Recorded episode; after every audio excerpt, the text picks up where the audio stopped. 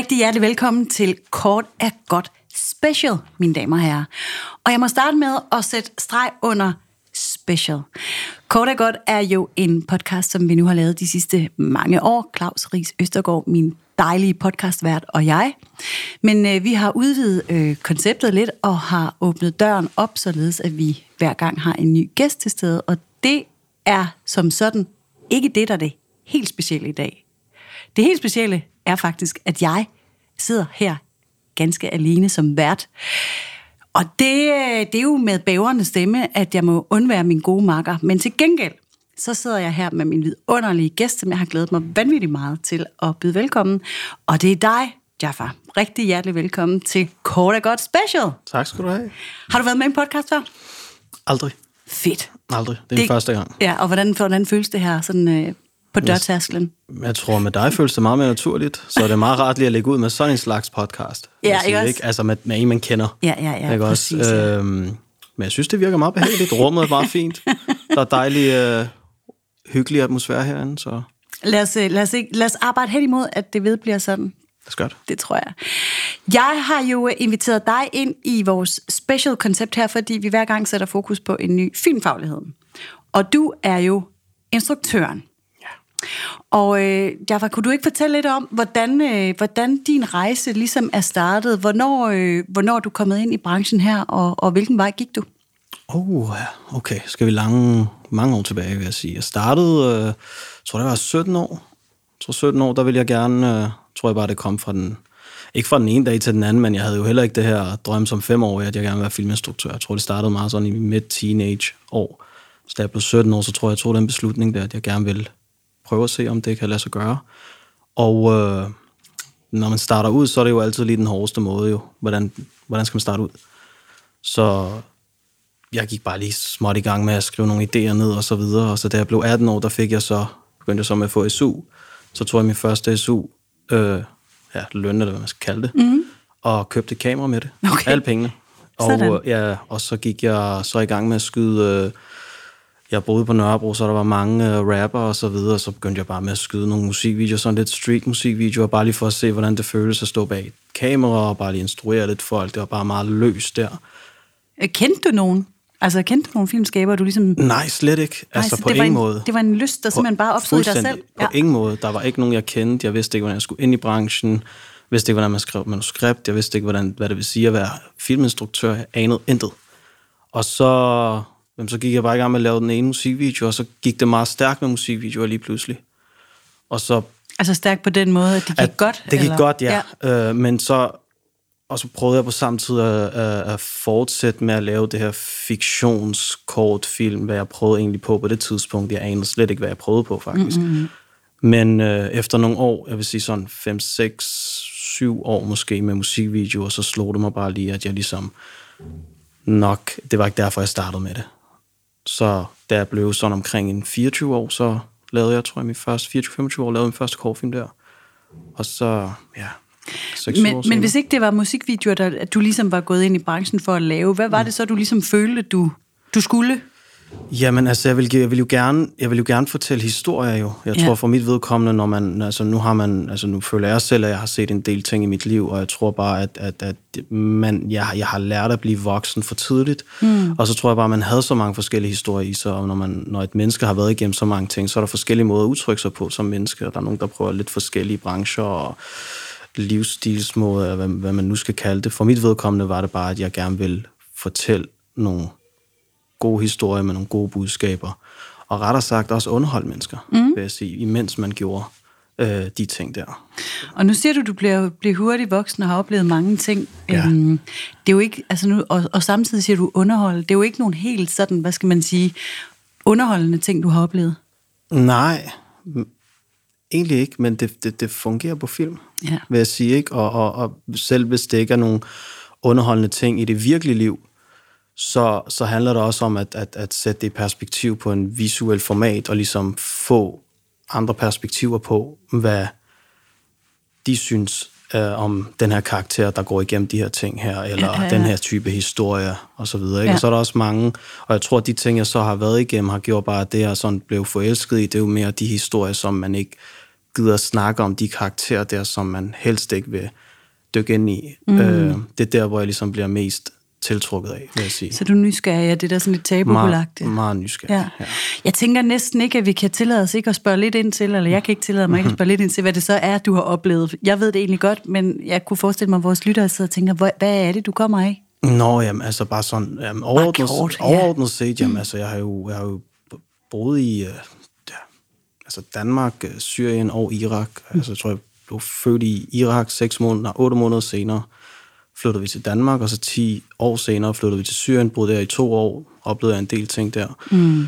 Og øh, flyttede tilbage til Danmark et år, og så flyttede vi så tilbage til Irak i to år. Det var der, hvor borgerkrig så udbrød efter, ja, det, hele det her show med Saddam Hussein og de amerikanske soldater og USA og det hele. Ikke? Så, og der stod du?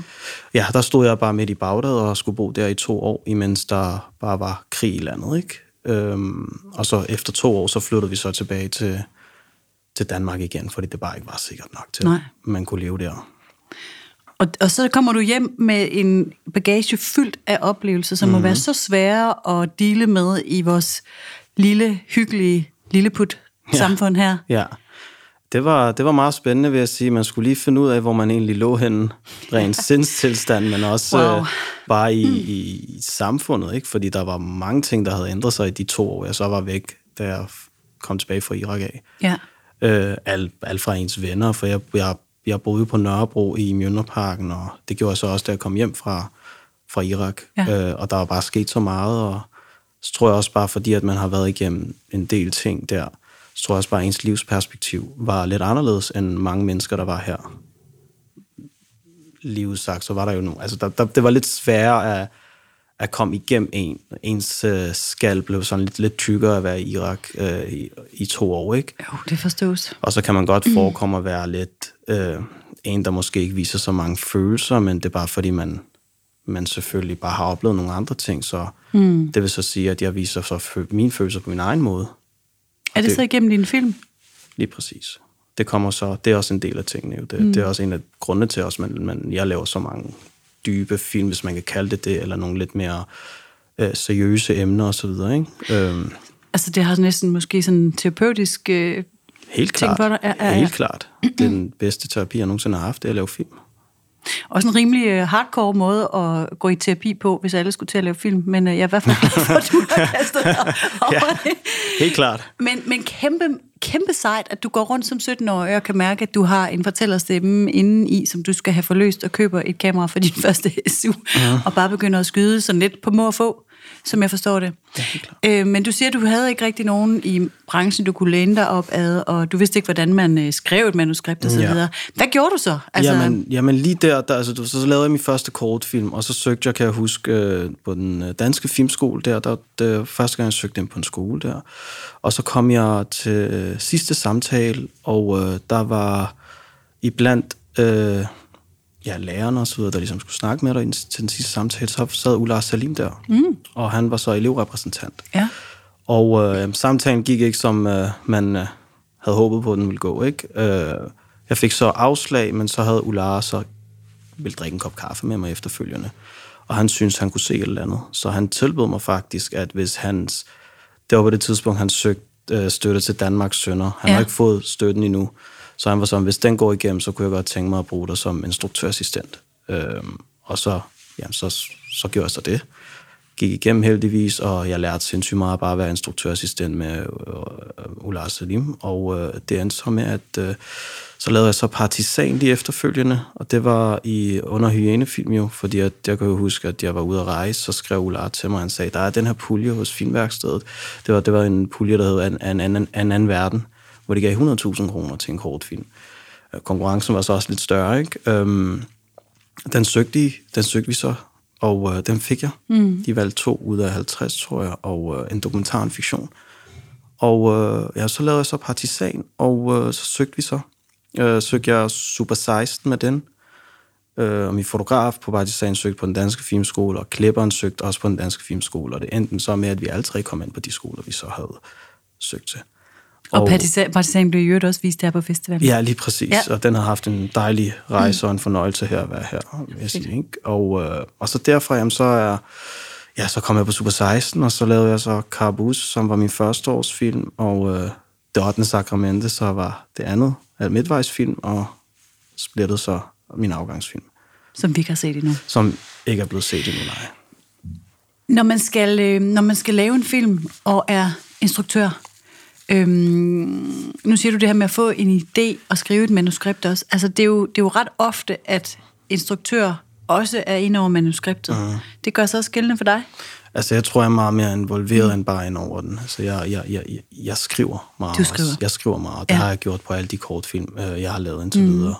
Og øh, jeg har typisk et samarbejde med en, med en anden forfatter, og øh, vi, vi hver en skriver et draft, indtil vi når til sidste uh, final draft, den skriver vi så sammen. Ja. Så vi får lavet rummet, hvor vi begge er tilfredse med det, der er blevet skrevet. Men tag os lige med så. Så får øh, du en idé, og så skal mm. du skrive et draft, som vi mm. kalder det, mm. inde i jeres verden. Ja. Øhm, hvordan gør du? Altså, sætter du der bare med din computer, eller? Jamen, øh, jeg har jo, jeg ved ikke, hvordan andre gør det, men den måde, jeg gør det på, jeg synes altid, når jeg starter med en idé, så har jeg altid starten og slutningen på filmen. Okay. Altid. Jeg ved hvorfor. Jeg har altid starten og slutningen på oh, filmen. så er vi også i gang, kan man Ja, så er man ja. i gang. Så skal ja. du bare fylde resten ud, hvis man kan sige det sådan, ikke?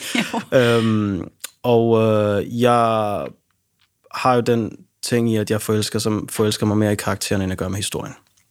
Så for mit vedkommende handler det mere om, jeg tror, at sværheden ligger for mig i, at karakteren synes, altså, jeg, jeg skal virkelig kunne mærke den her karakter. Ikke fordi jeg går mere op i karakteren, men plottet jo, nej, det, nej, det, nej. er jo, det er jo sammenhæng, ikke? Men mm. øh, det, der så sker, det er, så skriver jeg bare øh, punkter. Jeg går i punktform, ja. før alt andet.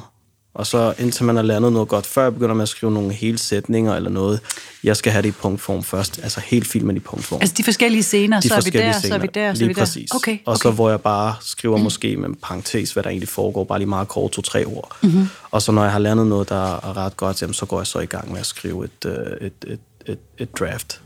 Så det vil sige, når du så sidder der og har, har bygget filmen op og begynder at putte kød på din karakter, mm, hvis jeg må sige sådan, ja. øhm, så er du allerede lidt i gang med at instruere ind i hovedet. Ja, ja, ja, ja. Helt klart. Så for og, dig og, hænger de to ting meget sammen? Lige præcis, og, ja. det, og det har også noget at gøre med, at jeg, når jeg føler, at jeg skal kende min karakter om, og universet og plottet, altså helt ind til benene. Og det gør jeg ved, at jeg ligesom er med til at skrive. Ja. Så når vi står, fordi der er mange gange, man står ude på sæt, og du kan have skrevet den fedeste scene, men det fungerer bare ikke Nej. på sættet. Og så skal man så være kreativ, men når du er så meget inde i historien, så man går meget med sin mavefornemmelse, når man står på et sæt, fordi mm. der er ikke tid. Du skal komme med en løsning nu. Hvad har du tænkt at gøre? Og, og jo mere du er inde i historien langt hen før, af hvad jeg har oplevet, så den mavefornemmelse, du går med, plejer typisk at være den rigtige mavefornemmelse, mm. du så er gået med. Ikke? Mm. Øhm, og så bruger jeg jo også øh, karakterudvikling. Der bruger jeg typisk den typisk hovedrolle, for eksempel. Der, der, der udvikler jeg den samme hovedrollen. Mm. Fordi at hovedrollen skal jo være ja, den person jo. Ja, det er jo faktisk det, jeg, portrættere. det er næsten min næste spørgsmål, fordi ja. hvordan kaster man? Altså, jeg tænker, der er en kæmpe fordel i at bygge karaktererne op og nærmest instruere i hovedet, når man Mm-hmm. skriver det. Men har du allerede ansigter på din karakter?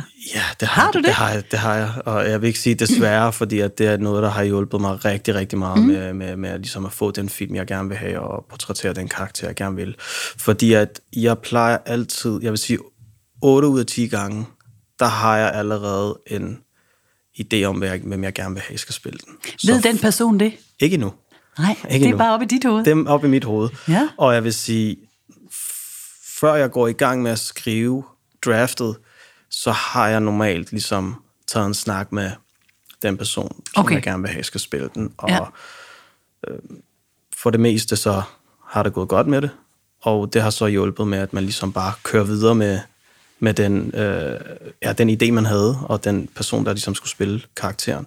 For det værste, der kan ske, det er, at du ligesom, at for mit vedkommende, er bygget alle de her punktformer, og jeg synes, jeg er klar til at gå i gang med et draft. Mm. Men der er en lille irritation op i mit hoved, hvis vedkommende siger nej, og det er jo så, jeg er selv for skyldig i jo. Jeg skal Ja, ja, jo ikke snakke med personen så sent, jo, hvis det, er det, Nej. hvis det er sådan en Har type person, det? jeg er.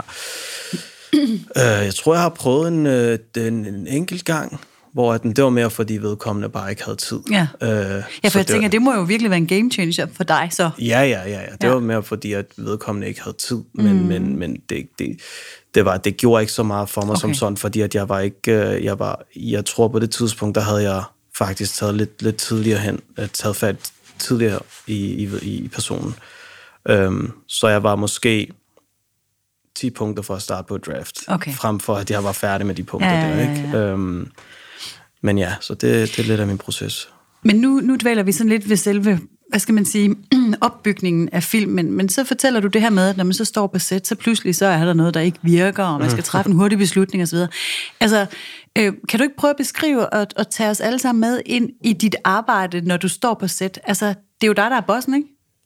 Ja, altså det, det kan man, hvis man skal lægge ord på det, så er det, altså, det er jo mig, der ligesom øh, har sidste ord i forhold til, hvad, ja, hvad, der, hvad der sker på et sæt. Nu leger vi, at du øh, skal møde på arbejde her i dag på det Ja. her filmsæt. Hvad, hvad laver man egentlig som instruktør, udover at man sidder og ser vigtig ud i en flot stol? Ja, men altså, det er jo stort set, det er 50 procent af det. fedt nok. Det er 50 procent af det. Øh, det andet 50 procent består i, at altså, jamen, så man er med på et sæt, og de forskellige afdelinger er stort set allerede i gang med at sætte op til ja, dagens optagelse. Senere, Og det er produceren, der har sørget for, at de er de rigtige steder? Ja, Eller, ja. ja produceren sørger for, ligesom, at, vi, ja, at vi kan få, at filmen sker jo. Mm. Så alle de ting, vi har haft brug for, og, folk, der, altså skuespillere, der møder ind i det rigtige tidspunkt, og mad, og Ja. altså alt, der har noget at gøre med, at, ligesom, at vi står på et sæt. Ja. Fundamentet af det er jo producer, der ligesom har sørget for det. Mm-hmm. Øhm, og der plejer produceren ligesom at, ligesom at trække sig lidt tilbage, og bare observere, fordi der er nogen fra produktion, som han har hyret, han eller hun har hyret til ligesom at tage over mm-hmm. det produktionelle. Med mindre der dukker noget helt akut kritisk op, så skal produceren nok hoppe ind ligesom og prøve at løse det. Men for mit vedkommende, så møder jeg ind på et sæt, og så, jamen, så er den tekniske afdeling i gang med at sætte op til lys og kamera og, og ja, mad er i gang med at gøre klar måske til frokost. Der, alle, alle afdelinger er, er i gang med deres ting. Og så har jeg, jeg tror primært, jeg bruger min, det meste tiden, det er at snakke med min øh, indspændingsleder, som er den person, der stort set holder øje med, med, med, med tiden og alle mulige andre ting i forhold til direkte kommunikation med instruktøren og fotografen og giver beskeden videre til resten af holdet, hvad der er, der kommer til at foregå de næste 20 minutter eller 30 minutter. Øhm, og så og snakker så også med min øh, øh fotograf. Øh, ud af, det, det er jo så bare 50 procent mere mindre af det hele, fordi så prøver jeg at bruge så meget tid, jeg kan med skuespillerne, og snakke scenerne igennem, og selvom vi ligesom er forberedt på, hvad der skal ske, så kan jeg godt lige lige at drøfte en gang til, og så slipper jeg dem så løs og giver dem den ro, de skal have, inden vi går på optagelser. Så du har mødtes med skuespillerne og instrueret dem på forhånd? Nå, ja, ja. Mm-hmm. Altså, vi, det er jo det, den forberedelse og udvikling af karakter, Ja. det er, der, der, der har været så meget snak før. Ja. Og vi ved godt, hvad vi skal ind til. Vi ved, hvilket scene vi skal skyde. Og den måde, jeg arbejder på, det er, at når jeg så... Når vi har sat altingene klar, og vi skal til at sige, ja, værsgo, nu starter vi første take. Så når jeg har fået det, jeg gerne vil have fra skuespilleren og den scene, og jeg er glad, så plejer jeg normalt, hvis der er ekstra tid, så plejer jeg altid at slippe skuespilleren løs. Og så altså stort set, det er den linje, jeg siger til, til vedkommende, det er, gør, gør, gør, hvad du har lyst til. Ja. Der er ikke noget rigtigt, der er ikke noget forkert. Gør bare, hvad du har lyst til. Selv hvis du træder fuldstændig ud af karakter. Hvis du føler, det er det, karakteren vil gøre her mm. nu, så gør du det bare. Og der har jeg oplevet meget af det der, hvor de guldklumper kommer frem. Ja, vel. Og det kommer på baggrund af de ja, seks måneders øh, samarbejde, hvor man har udviklet på karakteren, fordi skuespilleren er jo lige pludselig den karakter.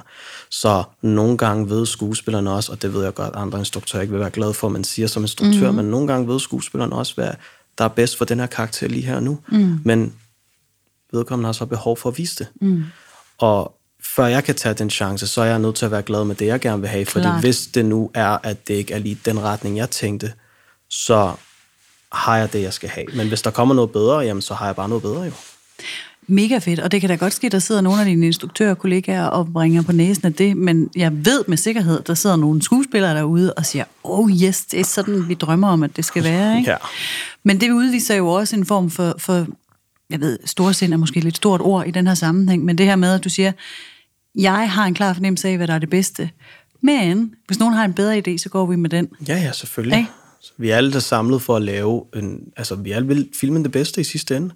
Og selvfølgelig er det jo mig, der ligesom skal vurdere, om det er den bedste beslutning lige på stedet. Ja. Øhm, men jeg synes, at hvis man giver plads til de kreative afdelinger til mm. at være kreative, mm og de er sat ind i, hvilken vision man har som instruktør, så har jeg på ingen måde nogen som helst oplevet at have været skuffet. Nej.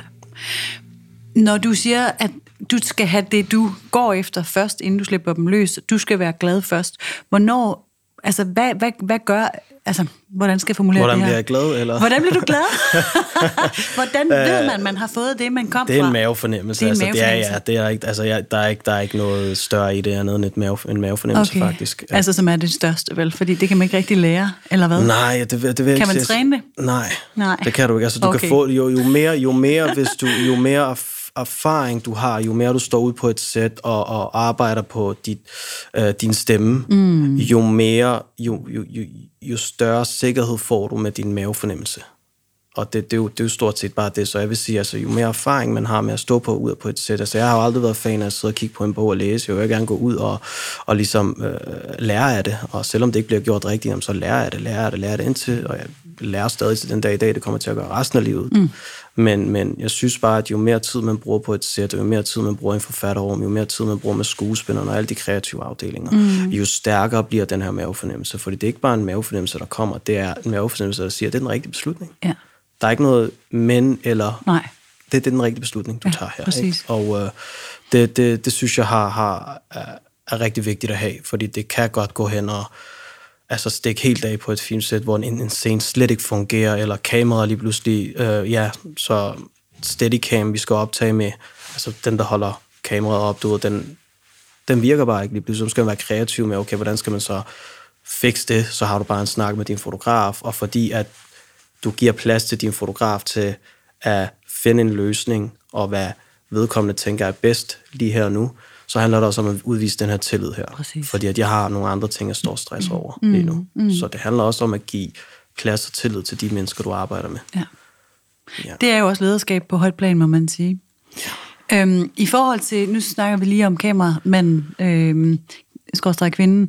Altså, du har et forløb med skuespillerne, men altså nu i den her podcast har vi jo, øh, vi har vi- sidst, eller vi har talt med en klipper for eksempel, mm. øhm, som jo så på en eller anden måde øh, fortæller historien igen. Mm. Øhm, der bliver skrevet et manuskript det mm. første gang, så filmer vi, så det anden gang, og så klipper vi så det tredje gang. Mm. Når du sidder og skriver øh, øh, drafts, altså skriver manuskript, når du står og instruerer, hvor meget klip har du i hovedet? Hvor meget foto har du i hovedet, altså på oh. forhånd? Altså, hvor, hvor, hvor, hvor er du henne i forhold til de kreative afdelinger Altså, øh, inden? Altså, jeg har meget i hovedet. Altså, det, det, det, det er også en af de ting, jeg... Altså, det, det er også en af de ting, jeg elsker ved at være instruktør, fordi du er så meget ind over det hele. Mm. Og øh, i, i, bare for eksempel med, med det visuelle stil, der har jeg jo, altså jeg er jo meget visuel instruktør, vil jeg sige, så jeg går rigtig meget op i det visuelle, fordi at, altså, det, vi ved jo, at det er en visuel fortælling jo. Mm. Så en hver scene behandler jeg som om, okay, hvad er det, jeg gerne vil fortælle med den her scene? Øhm, så går vi i gang, mig og øh, fotografen, øh, og jeg fortæller mine ønsker til fotografen, så jeg har typisk, vil jeg sige, så har jeg måske to til fire sådan nogle skud, jeg rigtig godt kunne tænke mig at have ja. øh, visuelt. Ellers så plejer jeg at sige, det er det, jeg gerne vil have. Hvis du kan komme med noget, der er endnu federe, fedt. Øh, ellers, kom nok. Det er den her univers, vi befinder os i. Det sådan og sådan og sådan. Så giver jeg lige en beskrivelse af filmen og sender så manuskriptet, og så når vi så holder et møde, så plejer det bare at køre. Ellers så plejer jeg bare at slippe fotografen løs for den sags skyld. Og så selvfølgelig ender vi et sted, hvor vi begge to er ret glade for det, der vi så har besluttet os for at gøre på sæt, ikke? Så du tegner banen, og så er der ellers fri leg inden for de rammer, som ja, du har sat? Ja, og Ja. selvfølgelig, man skal selvfølgelig som instruktør lige holde øje med, at det, det, det er den vej, man gerne vil, ikke? Men ja. typisk synes jeg, det er jo igen, når man har udviklet det sammen, Ja. og ligesom givet dem lige fri leg lidt, så, mm. så, så, så plejer det altid at lande et godt sted hen. Men vi er også enige i, at det er jo ikke alle instruktører, der arbejder på den måde. Altså, Nej, det er der ikke. Nej, Der er mange instruktører, der bare, altså, det er sådan, det skal være. ja. Og det, det, det, det må være det, det er. Altså, det kan jeg ikke sætte mig ind i, fordi mm-hmm. jeg, altså, jeg synes, film er et samarbejde i sidste ende. Når jeg samler et hold, på så, altså sådan et stort hold, der ligesom skal tro på en vision, jeg har, så udviser de mig tillid. De lægger alt, altså stort set deres karriere og mm. det, hvad, hvad, hvad, hvad, på mig. Så mm. for mit vedkommende handler det om at udvise det tilbage. Mm. Og jeg skal nok sige til, hvis jeg er utilfreds, eller at hvis det ikke er den retning, jeg skal hen i, eller noget, men du kan jo altid starte med at slippe den lidt løs, og se, hvad du kan komme go- godt ud af det jo. Jeg er meget enig. det er kæmpe fedt. Øhm, Jafar, du har jo givet øh, mig lektier for. Du har jo besluttet, hvilken øh, kortfilm, som du synes, at øh, jeg skulle se, som vi skal tale om, og som mm. alle jer, der sidder derude og lytter, jo også skal gå ind og se. Mm. Og hvad er, det, vi skal, hvad er det, vi skal kigge på i dag? Det, vi skal kigge på, det er, en, det er min midtvejsfilm på Super 16, der hedder Det 8. Sakrament. Og det er jo en psykologisk gyserfilm.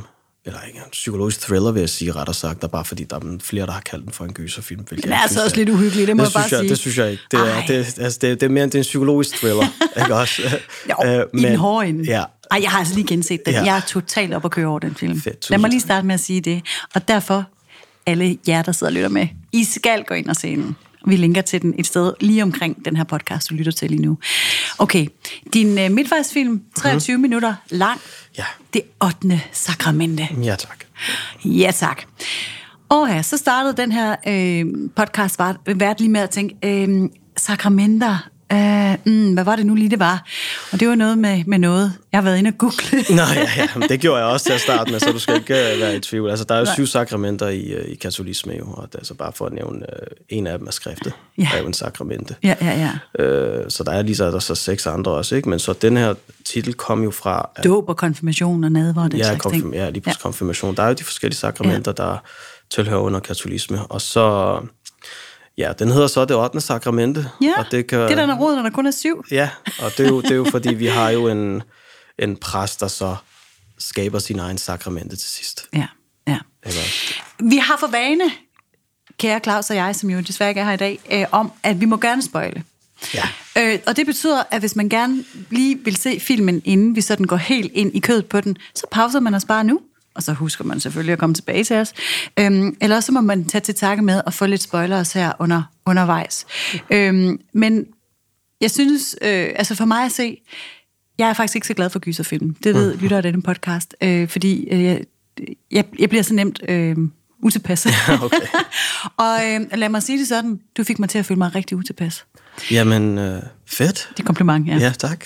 Men på en virkelig, virkelig intelligent og øhm, altså en, en symbolladet, omfavnende øh, visuel eksplosion med et voldsomt soundtrack og nogle sindssygt smukke billeder.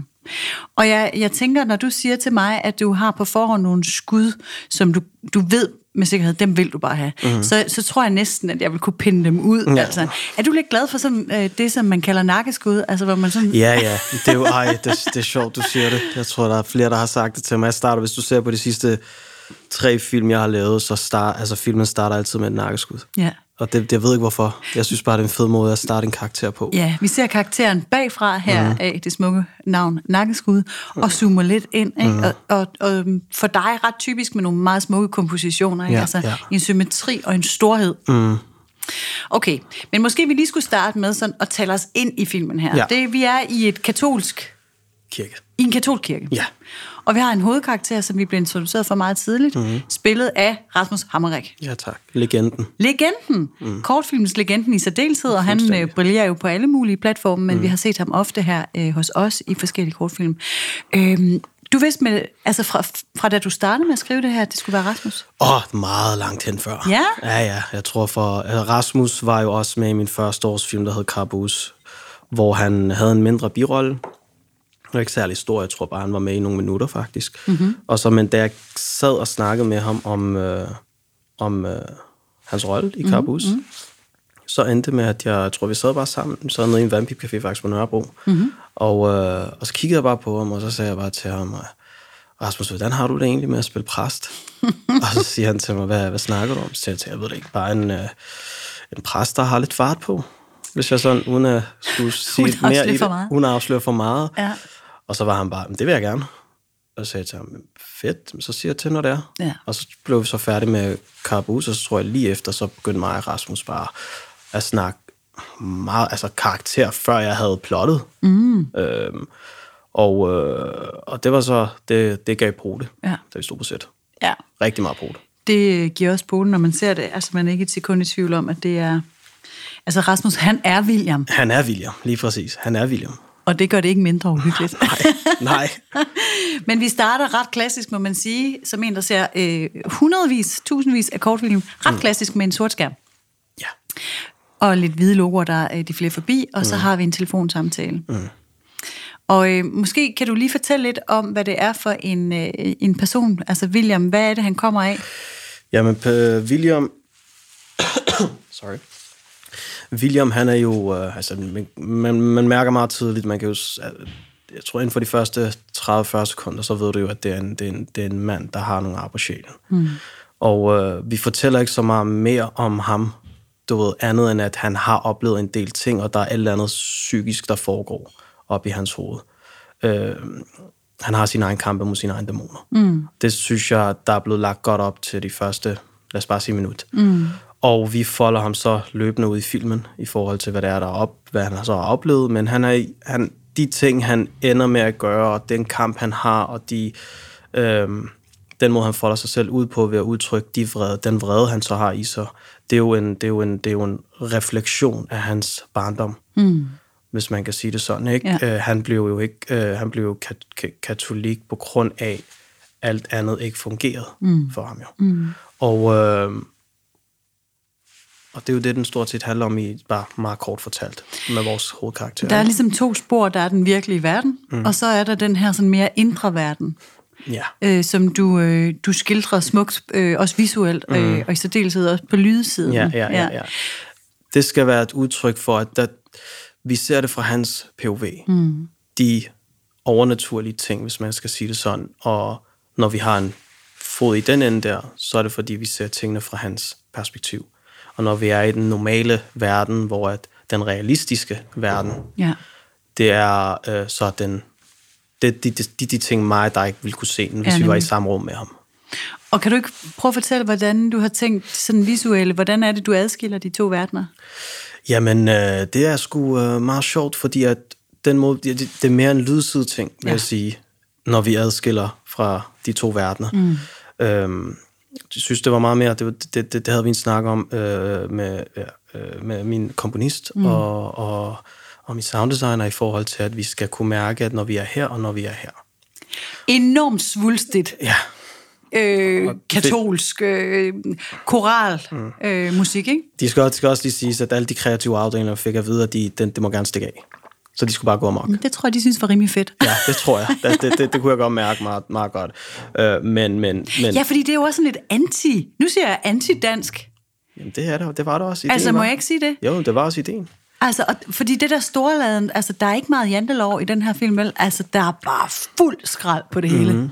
Og, og i forhold til de midler, vi havde, så tror jeg, at, at, at ideen var jo at skabe noget, der ikke var dansk. Mm. Øh, fordi, okay, altså, det var simpelthen en talsat? Det, det, jamen, det var det. Altså, Nå, cool. fordi, altså, det synes jeg, den univers, vi befandt os i, du det ikke, altså, der var vi nødt til at kigge over landets grænser. Ja hvis vi skulle have noget inspiration eller noget. Så mm. det er meget mere, jeg vil sige, øh, Hollywood-inspireret, hvis man skal sige det sådan, der mm. i, i, i, i gåseøjnagtigt, med den her storhed, der findes med både billeder og lydsiden og eksplosive karakterer.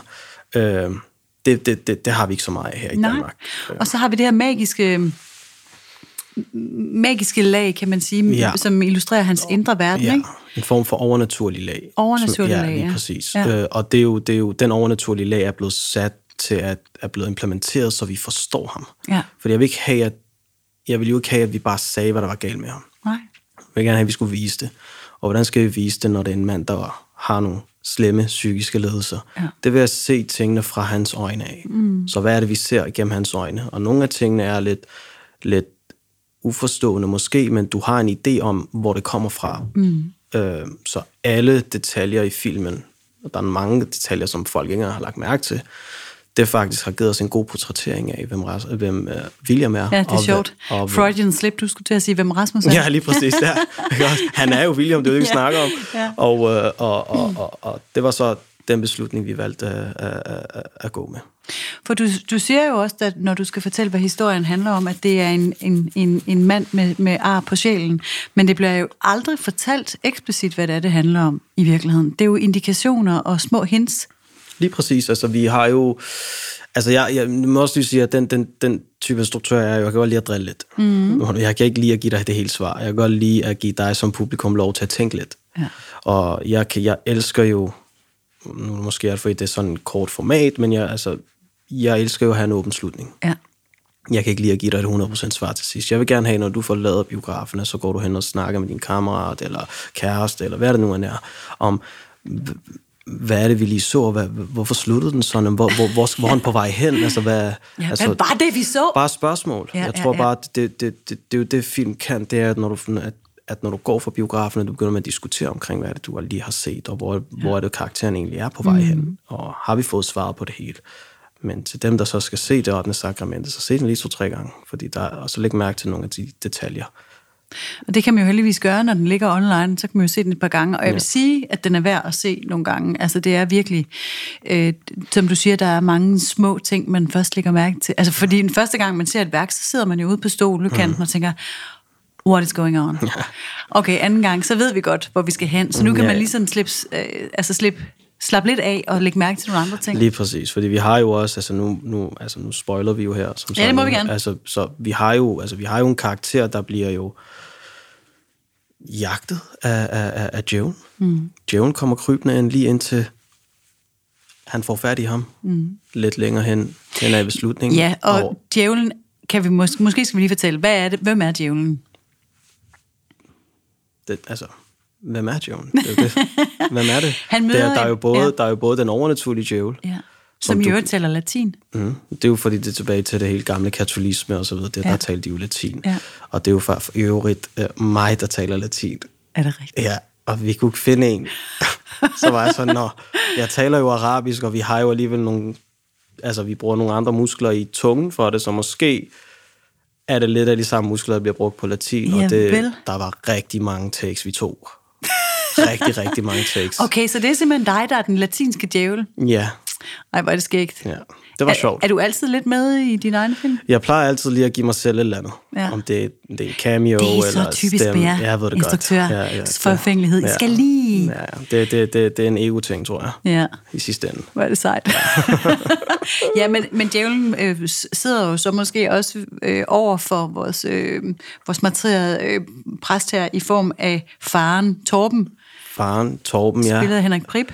Lige præcis, Henrik Prip, som gjorde det også et vildt fantastisk øh, stykke arbejde på den. Ja. Øhm, og, og det er jo ham, der ligesom, hvad skal man sige, kickstarter han Williams... Øh, smerte, som han måske har gemt lidt, eller fået styr på lige i præcis. religionen. Ja, lige præcis. Altså, altså, William har altid været præget sjæl, jo. Altså, der, mm. der, der, der, vi starter jo også med det hele, jo. Vi ja. ser jo ikke noget med, hvad, hvad der er foregået, før han sidder i den første sekvens der, og sidder lidt for sig selv og beder og du ser den, den overnaturlige lille dreng, der så fyrer sin knytnæve eller håndflade op mod vinduet. Der er simpelthen et ægte jumpscare inden for den første minut.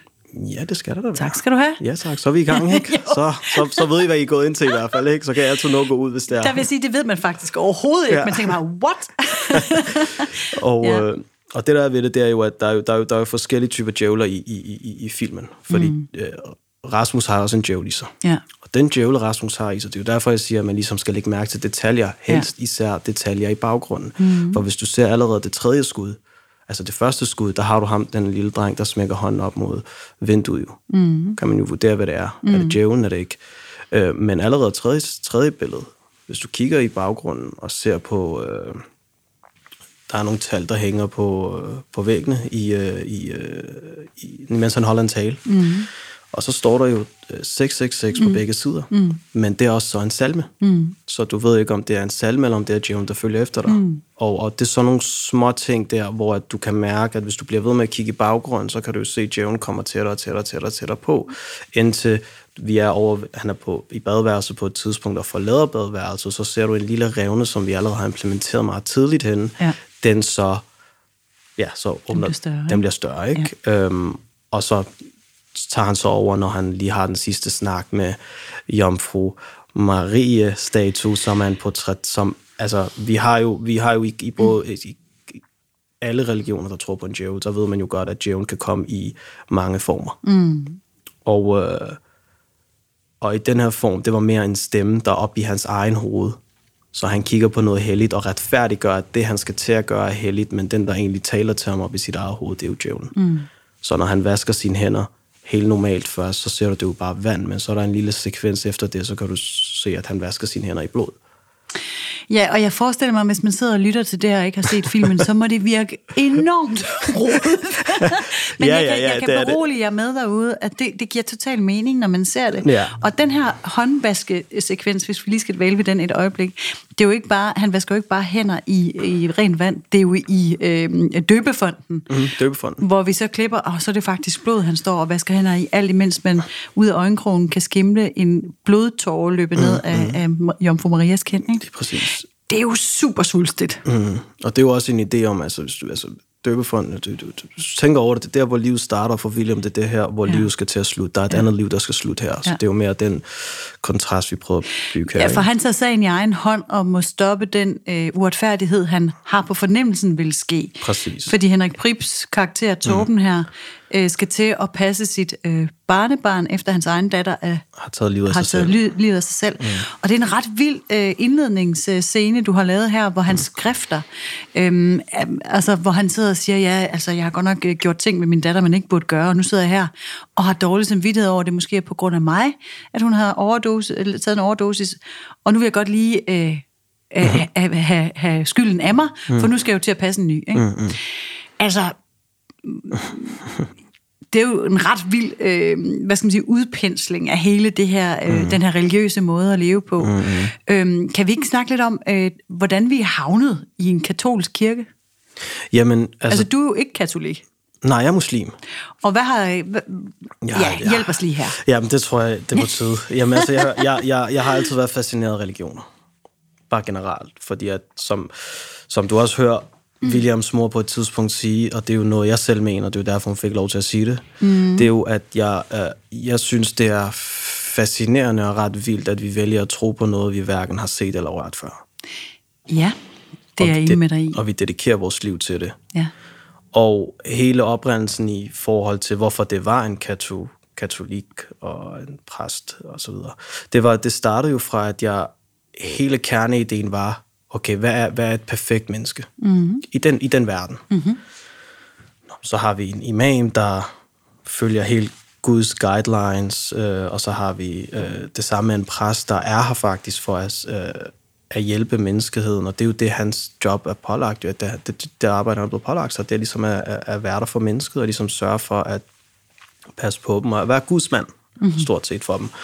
Og, og så, så tager vi så den her perfekte katolik der, hvis vi Ja. kan så kan kalde ham perfekt, hvad det er. Men tror jeg også tanken om, at hvordan vil jeg sidde i en skriftestol? Jeg tror også, at tanken starter også fra, at du har en, en, en, en katolsk præst, der sidder i en skriftestol, og når de kommer ind og skrifter typiske normale mennesker, så, så siger de nogle ret voldsomme ting, og du som præst kan jo bare sige, sige de her ting her, Ja. og så bliver du tilgivet. Ja. Og du kan bogstaveligt talt komme ind og sige, at du har begået et mord, mm. eller du har øh, ja, gjort nogle langt voldsomme ting. Det findes der også af jo. Øhm, hvor at du kan blive tilgivet, så snart du får, lige inden du forlader kirken. Mm. Men så fjernede jeg så præsten, den rolle, han var blevet givet, mm. og sagde, okay, hvordan vil et normalt menneske have det ved at og lytte til det her? Ja. Og det er jo så det, det handler om. Så i ja. sidste ende, hvis du sådan ligesom skal analysere det, så er det jo lidt det menneskelige mod det guddommelige. Vi har Ja, lidt en kritik, ikke? Eller hvad? En sm- altså, ja, altså en smule. Det Ja. kan man jo godt jo. Altså Ja. det, fordi i sidste ende i filmen, vi har jo aldrig bekræftet, hvad Torben har lavet jo. Nej, nej, det er jo det. Hvad? Altså, du holder virkelig på din hemmelighed. Ja, jamen, og det må jeg sige, det? det elsker jeg. At du taler op til mig, som beskuer og tror på, at jeg selv kan connect the dots. Altså, han, han, han, vi har aldrig bekræftet det jo. Ikke noget som helst. Så det vil sige, at hvad er det i, i Torbens øjne, og hvad vil det sige? Altså, har han kommet til at givet hende en flad på et tidspunkt, eller har han måske, ja, måske været en smule voldelig, eller måske er det fordi, at han... Men der synes jeg altså, at du giver os lidt, fordi da, da, da William står og holder afskedstalen, øh, prædiken der mm. i kirken, der, der lægger du et skud ind, hvor vi ser Torben, der lige ligger en hånd ned på øh, barnebarnets lår, mm. hvor man kan se et blik i Williams øjne. Ikke? Ja. Altså der synes jeg, at du som instruktør fortæller mig, der har været noget incest her. Mm. Men der kigger du på uh, Williams øjne. Det er Ja, det, han ser. det er det, han ser. Præcis. Men det er det, du vil Men have, hvis du, ja. hvis du virkelig, hvis du bare skal analysere den scene, Så er han bare en sød morfar. altså, jamen, hun, hun, hun, hun lå jo, altså, hun, hun græder jo. Altså, hun er meget ked af det. Hun har lige mistet sin mor jo. Så det handler om, naturligt, så vil du, fordi de sidder, folk sidder her helt stille i den her position, Ja. ja. som de gør i, så vil du jo ikke løfte op og kramme. Det var bare en, en automatisk bevægelse, og han lægger ikke sin hele håndflade på den jo. Han nærmest bare lige Ja, ja, ja. tapper den, hvis man kan sige det sådan. Ja, Men ikke? William Så det, tillægger det værdi. Jeg kommer også til det, må jeg sige. Jamen, det er også det, tanken er jo. Altså, det er jo det, altså, hør, der er jo, det er jo først, det er jo derfor, jeg siger, når man har set filmen nogle gange, Ja. så er det der, hvor de rigtige spørgsmål begynder med at komme. Men jeg var det ikke et problem, at man skal se en film flere gange? Altså for at kunne forstå den. Nej, altså, Altså det jeg synes tror, jeg i øvrigt, må jeg lige sige, det synes jeg ikke, man behøver med din film. Mm. Det er kun fedt, men man, man kan sagtens se den bare en gang. Altså, ikke? ja, præcis. Man kan Ja. sagtens se den en gang, og du vil forstå, hvad filmen handlede mm-hmm. om og så videre. Men vil du forstå mere af den, Ja. så har du lige behov for at se den Er du gang sådan et menneske, der sådan sidder derhjemme og ser sindssygt mange film mange gange? Det kommer i perioder, Ja. men øh, hvis der er en film, jeg er meget glad for, Ja. så kan jeg jo godt finde på at trykke replay. Ja, ja, ja. Altså lige efter. Ja. Hvad er din inspirationskilde? Hvad har du set meget? Generelt for film eller for det 8.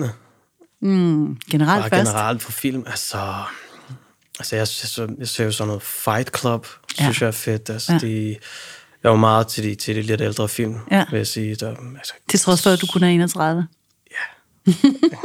ikke så gamle film, altså vi snakker ikke helt 80'erne, men jeg er sådan meget de der start 90'erne, Ja, ja, ja. øh, start 2000, ikke? Ja. Øh, og der har været nogle af de sådan lidt nyere tid film, som for eksempel Green Book, synes jeg var fantastisk mm. med Viggo Mortensen og Marshall mm. Ali. Øh, øh, jeg synes, øh, hvis man lige skal have lidt fart på, jeg godt lige Snatch med Guy Ritchie, som der bare går fra 0 til 100, og jeg... Du kan godt lide fart. Kan jeg kan godt lide fart på. Ja. Jeg synes, det, jeg synes det, det, det, det hjælper mig, eller hjælper publikum med ligesom at, at være med hele vejen igennem. Så hvis jeg ligesom kan gøre, at der, det stikker lidt af en gang imellem, Ja.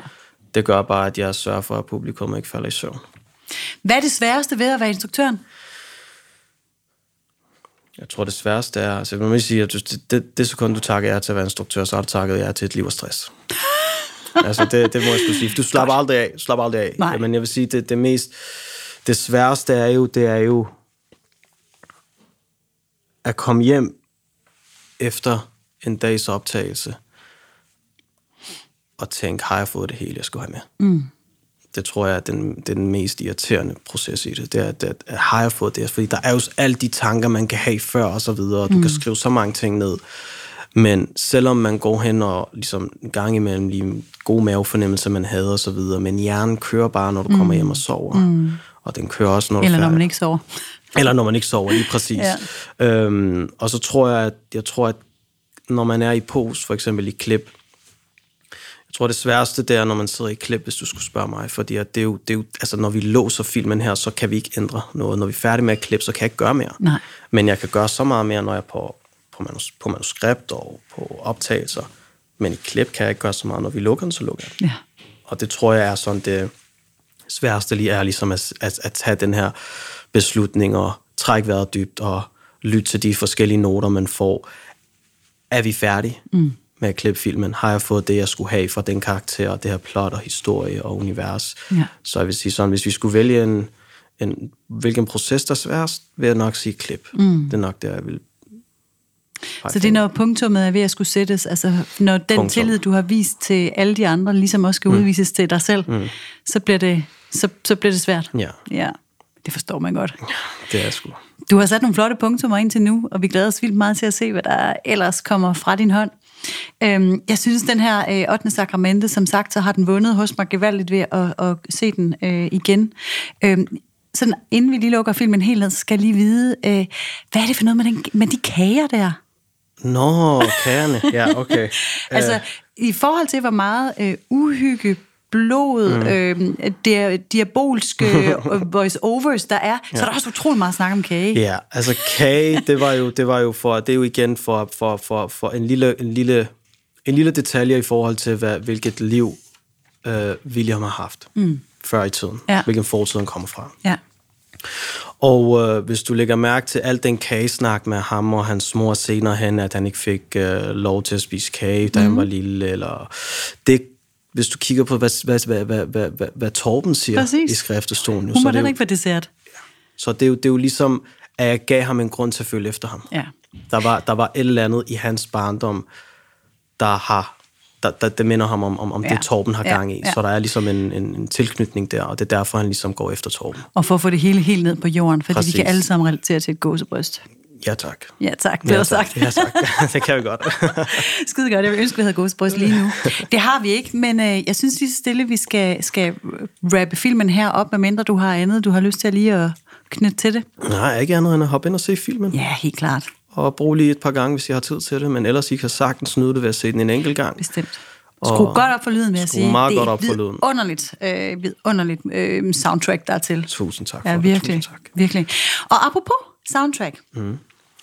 Min gode makker, Claus og jeg, vi har jo verdens længste playliste inde på Spotify. Den hedder Kort og Godt Musik. Ja. Og det er en playliste, hvor vi øh, har lagt et nummer ind hver, hver gang, vi har set en øh, en film. Det kan være en sang, der har været med i filmen. Det kan være fra det land, filmen er kommet fra, eller det kan være noget, den bare har inspireret os til. Mm. Og øh, i den her række af kort og godt special-programmer, der har vi jo så simpelthen været så frække at kaste en opgave ud til vores gæst. Så jeg er mega spændt på at høre, hvad vi skal have på vores playliste i dag. Det er Ave Maria. Mm. Og det er jo den helt... Ja, Punktum. Det, punktum. Det er stort set det. Og, øh, og, og Jeg forestiller mig, at den kommer i et par varianter. ja, den kommer i forskellige varianter. Mm. Og jeg har lyttet til den i forskellige varianter, Ja. vil jeg sige. Der er ikke en specifik variant, jeg Nej, har lyttet okay. til. Men det har jo, at det, det er jo mere den her guddommelighed, der er ind over det. Det, har, det er der stort set næsten over alle varianter. Men jeg vil sige, at der er jo både den guddommelige side af den, men det kommer også helt an på, hvilket billede du har i hovedet, imens du lytter til det, fordi at det kan meget godt gå hen og blive fra guddommeligt til meget djævelsk. Mm. Øhm, hvis man ser bort fra de, altså teksten og så videre, og oversættelsen af, hvad der, der bliver sagt. Bare sådan atmosfæren og, og den vibe, den så giver, kommer fuldstændig an på, hvad du har i tankerne, så kan den gå alle mulige forskellige retninger. Og jeg vil sige, at fordi at jeg, vi så arbejder med en katolsk præst og så videre, når der kom så meget, der er jo så en del research, der så blev lavet, øhm, automatisk så fangede jeg mig selv i at lytte meget til den her sang her, da jeg, og det galt alle scener, der stort set blev skrevet i filmen, og jeg vil ikke, jeg vil ikke kunne svare dig, hvor, hvorfor lige præcis den sang. Der var bare et eller andet i det, fordi at, når nu jeg siger, at den både kan gå djævelsk og guddommeligt, Ja. det er jo præcis som karakteren William. Mm. Han går jo både den guddommelige vej, men også den djævelske vej. Mm. Øhm, og så fangede jeg også mig selv i, og det tror jeg, hele holdet har en god griner over. Jeg fangede mig faktisk mig selv i at synge den rigtig meget på sæt, mens vi var på optagelser. Og især når vi optog i en kirke, så var der meget ekko. Ja. Så det udnyttede jeg. Uh, Og der er ikke noget der som var- en god rumklang. Er der, der var, der var koncert, og jeg godt, altså, tog med, som blev lidt sur en gang imellem. Men det kan jeg også godt forstå. Altså, Ave Maria, det er jo simpelthen så smukt, som det overhovedet kan blive. Altså, kan du Fantastisk. synge? Nej, det kan jeg ikke. Nå, men, nå, men hey, nej, når, nej. der, når, du, Jamen, hey. når, når du er i en ekko, så kan alle synge. Of course. Når, der, når du er i en kirke, så, så kan alle synge, Altså i sige. kirker og øh, i bru- brusebadet, ikke? Ja, tak. Åh, oh, nu fik jeg revet mine hovedtelefoner ud. Ja. Sådan er den, man bliver helt excited. Fedt, mand. Jeg skal lige høre dig. Øh, Hvad kan vi, øh, hvad kan vi vente øh, fra din hånd i øh, fremtiden? Hvad skal vi pines med næst? Det næste, jamen, det næste, jeg piner med, det er nok... Øh, nej, det, det, Sagt det, i er al fakt- kærlighed. Al kærlighed. Det er, Ja. det, er, det er første gang faktisk, jeg laver en drama. Mm-hmm. Hvor der ikke er noget øh, guddommeligt og noget... Øh, der er noget storhed i den, men, men vi er i hvert fald væk fra den psykologiske del af den, ja. hvor at, øh, det, er en, det er min afgangsfilm på Super 16, der hedder Splittet, mm-hmm. som er en øh, koproduktion mellem Danmark, Sverige og Jordan. Wow. Og øh, det er en det er en stor film i en kort format, og øh, vi havde jo den sindssyge oplevelse og en rejse op til at have muligheden for at tage faktisk til Mellemøsten og optage i, øh, i vi var dernede i tre uger, Wow. hvor vi optog i to uger også, og det var alt, hvad der Altså Jordan. i Jordan, ja. Ja. Og øh, vi, det var noget helt andet, mm. end at lave film her i Danmark. Vil jeg sige. Det er jo nogle helt andre regler og nogle tidspunkter og udstyr, man havde at gøre med. Så vi, men men med, det, med, med det hold, jeg rejste med, så vil jeg sige, det er jo takket være det, man er kommet hjem med en film, fordi folk knoklede virkelig for at få den her film hjem. Og få den i kassen, vil jeg sige. Og øh, jamen, den handler stort set om, bare lige for at give dig en kort introduktion, mm, mm. det handler om, at øh, for at give den en sætning, hvad vil det sige at høre til et sted hen? Mm. Det handler om en, en, en ung dreng, der, ja, for at gøre det meget simpelt, jamen han, bor, han, er, han er født og opvokset i, i, i Sverige, men når han er i Sverige, der er han så en indvandrer, og når han tager hjem og besøger hjemlandet, så er han så svenskeren. Mm. Så i øvrigt, så, så, så, så handler det faktisk bare om, at hvor, hvor er det, han hører til så hen? Mm. Og, så, så, og det er jo faktisk en, en, en, en meget inspireret slash baseret faktisk af mit eget liv, da jeg mm. boede i Irak, jo, for jeg har så flyttet så forskellige lande frem og tilbage, hvor at når jeg er herover, så er der de største tilfælde, så føler man sig jo som en, en, en indvandrer. Øh, selvfølgelig har man nogle gode mennesker omkring sig, der sørger for at lægge en plaster på såret med gåsøjne, hvis man kan sige det sådan, ikke? Men mm. det er jo det sådan, man, jeg render rundt og har det nogle gange. Okay. Hvor at, øh, når jeg så tager til Irak og besøger familien dernede, så, er du også indvandrer? Nej, så er jeg danskeren. Ja, præcis. Ja, præcis, så er jeg indvandreren, ja. ja. Så, så jeg ved ikke bare, øh, så, så, så det er noget, jeg har, slet, jeg har stadig ikke svaret på, hvor, hvor det er, men jeg hører til i sidste ende. Men, men jeg er så kommet frem til, at, at hjem så kan være hvor som helst i verden det, det er noget, der kommer ind fra. Det, har, det, det, er, ikke en, det er ikke en øh, lokation, det, er ikke, det kan faktisk være, det kan være en duft, mm. der gør, at du mm. føler dig hjemme et sted. Mm. Øhm, og det er så det er stort set, vi, vi, filmen handler om. Og det, det er som sagt også en... Jeg, jeg, jeg svarer ikke på spørgsmålet, hvad det vil sige at høre hjemme. Det handler faktisk om, at vi følger bare den her drengs rejse og historie, og mærker, hvordan han har det. Og har prøvet at fokusere så meget muligt, at at gøre det til, fordi at, at ikke at føle sig til nogle steder hen, det er jo også meget mere en universel følelse. Du kan ikke føle, du, det kan være på et arbejdsplads, det kan være i dit eget hjem, det kan være i et land, som sagt, det kan være mange forskellige steder. Så selvom det handler om den her brune dreng, der går igennem den her rejse her, så forhåbentlig kan du som øh, dansker, svensker, hvad, hvad end det nu er, hvor du end er, end er i verden, vil du kunne relatere til det element, der hedder, hvad vil det sige at høre til et sted hen? at føle sig fremmed et sted. Ja. Det er en universel følelse, som de fleste kan genkende, men det er klart med din øh, opvækst øh, og dit blik, så får det en helt særlig øh, referenceramme. Det er stærkt. Den glæder vi os rigtig meget til at se. Og på falderæbet her, hvis man sidder derude med en drøm om at blive, øh, når man bliver stor, blive instruktør ligesom dig, hvad skal man så gøre? Så bare hoppe ud i det. Altså, jeg, altså, jeg, vil, altså jeg, jeg vil ikke engang kunne svare på, hvad det er, man, egentlig, man skal gøre, for der er ikke noget rigtigt at gøre. Nej. Der er ikke noget rigtigt. Jeg vil ikke give dig den rigtige svar. Det handler bare om, at hvad du tror er rigtigt at gøre for at komme i gang, så er det det, du skal gøre. Men jeg vil sige umiddelbart, hvis jeg sådan skal gøre, hvad der fungerer for mig, det er bare at få fat i et kamera, få, og så lave, samle en, en eller to venner og filme et eller andet. Og så begynder bare bolden med at rulle derfra. Man skal give den gas og gå. Du skal give den gas, ja, ja, stort set. Og så øh, ja, omring dig selv med mennesker, der ligesom gerne vil hjælpe dig, fordi at du skal til at bede om mange tjenester fra venner og familie til at starte med, ja. øh, indtil du ligesom, ja, det, det bliver bare bedre og bedre hele tiden, og jeg tror også, man bliver testet i forhold til, hvor meget man egentlig gerne vil være filminstruktør, fordi det er heller ikke, det er heller ikke a walk in the park, hvis man kan sige det sådan. Altså, der er jo der er meget modvind, og det, det, det, det handler bare om, hvor meget vil det, du vil det i sidste ende, og hvis du rigtig gerne vil det, jamen, så skal du nok havne på et mere professionelt filmsæt en dag, og lave det, du rigtig gerne vil lave. Omgiv dig med gode mennesker og gå benhårdt efter din drømme. Lige præcis. Tusind, tusind tak, fordi du vil være gæst i Kort og Godt Special. Det har været en kæmpe fornøjelse, fornøjelse at have dig her. Tusind tak. Tak for det. Og med disse ord er det blevet tid til dagens rulletekster, der går med en stor tak til jer, der lytter med selvfølgelig, til vores band Patina for dejlig musik, og til vores lydmand Mark Vesterskov fra 48K. Af hjertet tak, og øh, vi tales ved, Det gør vi i hvert fald. Tak for det.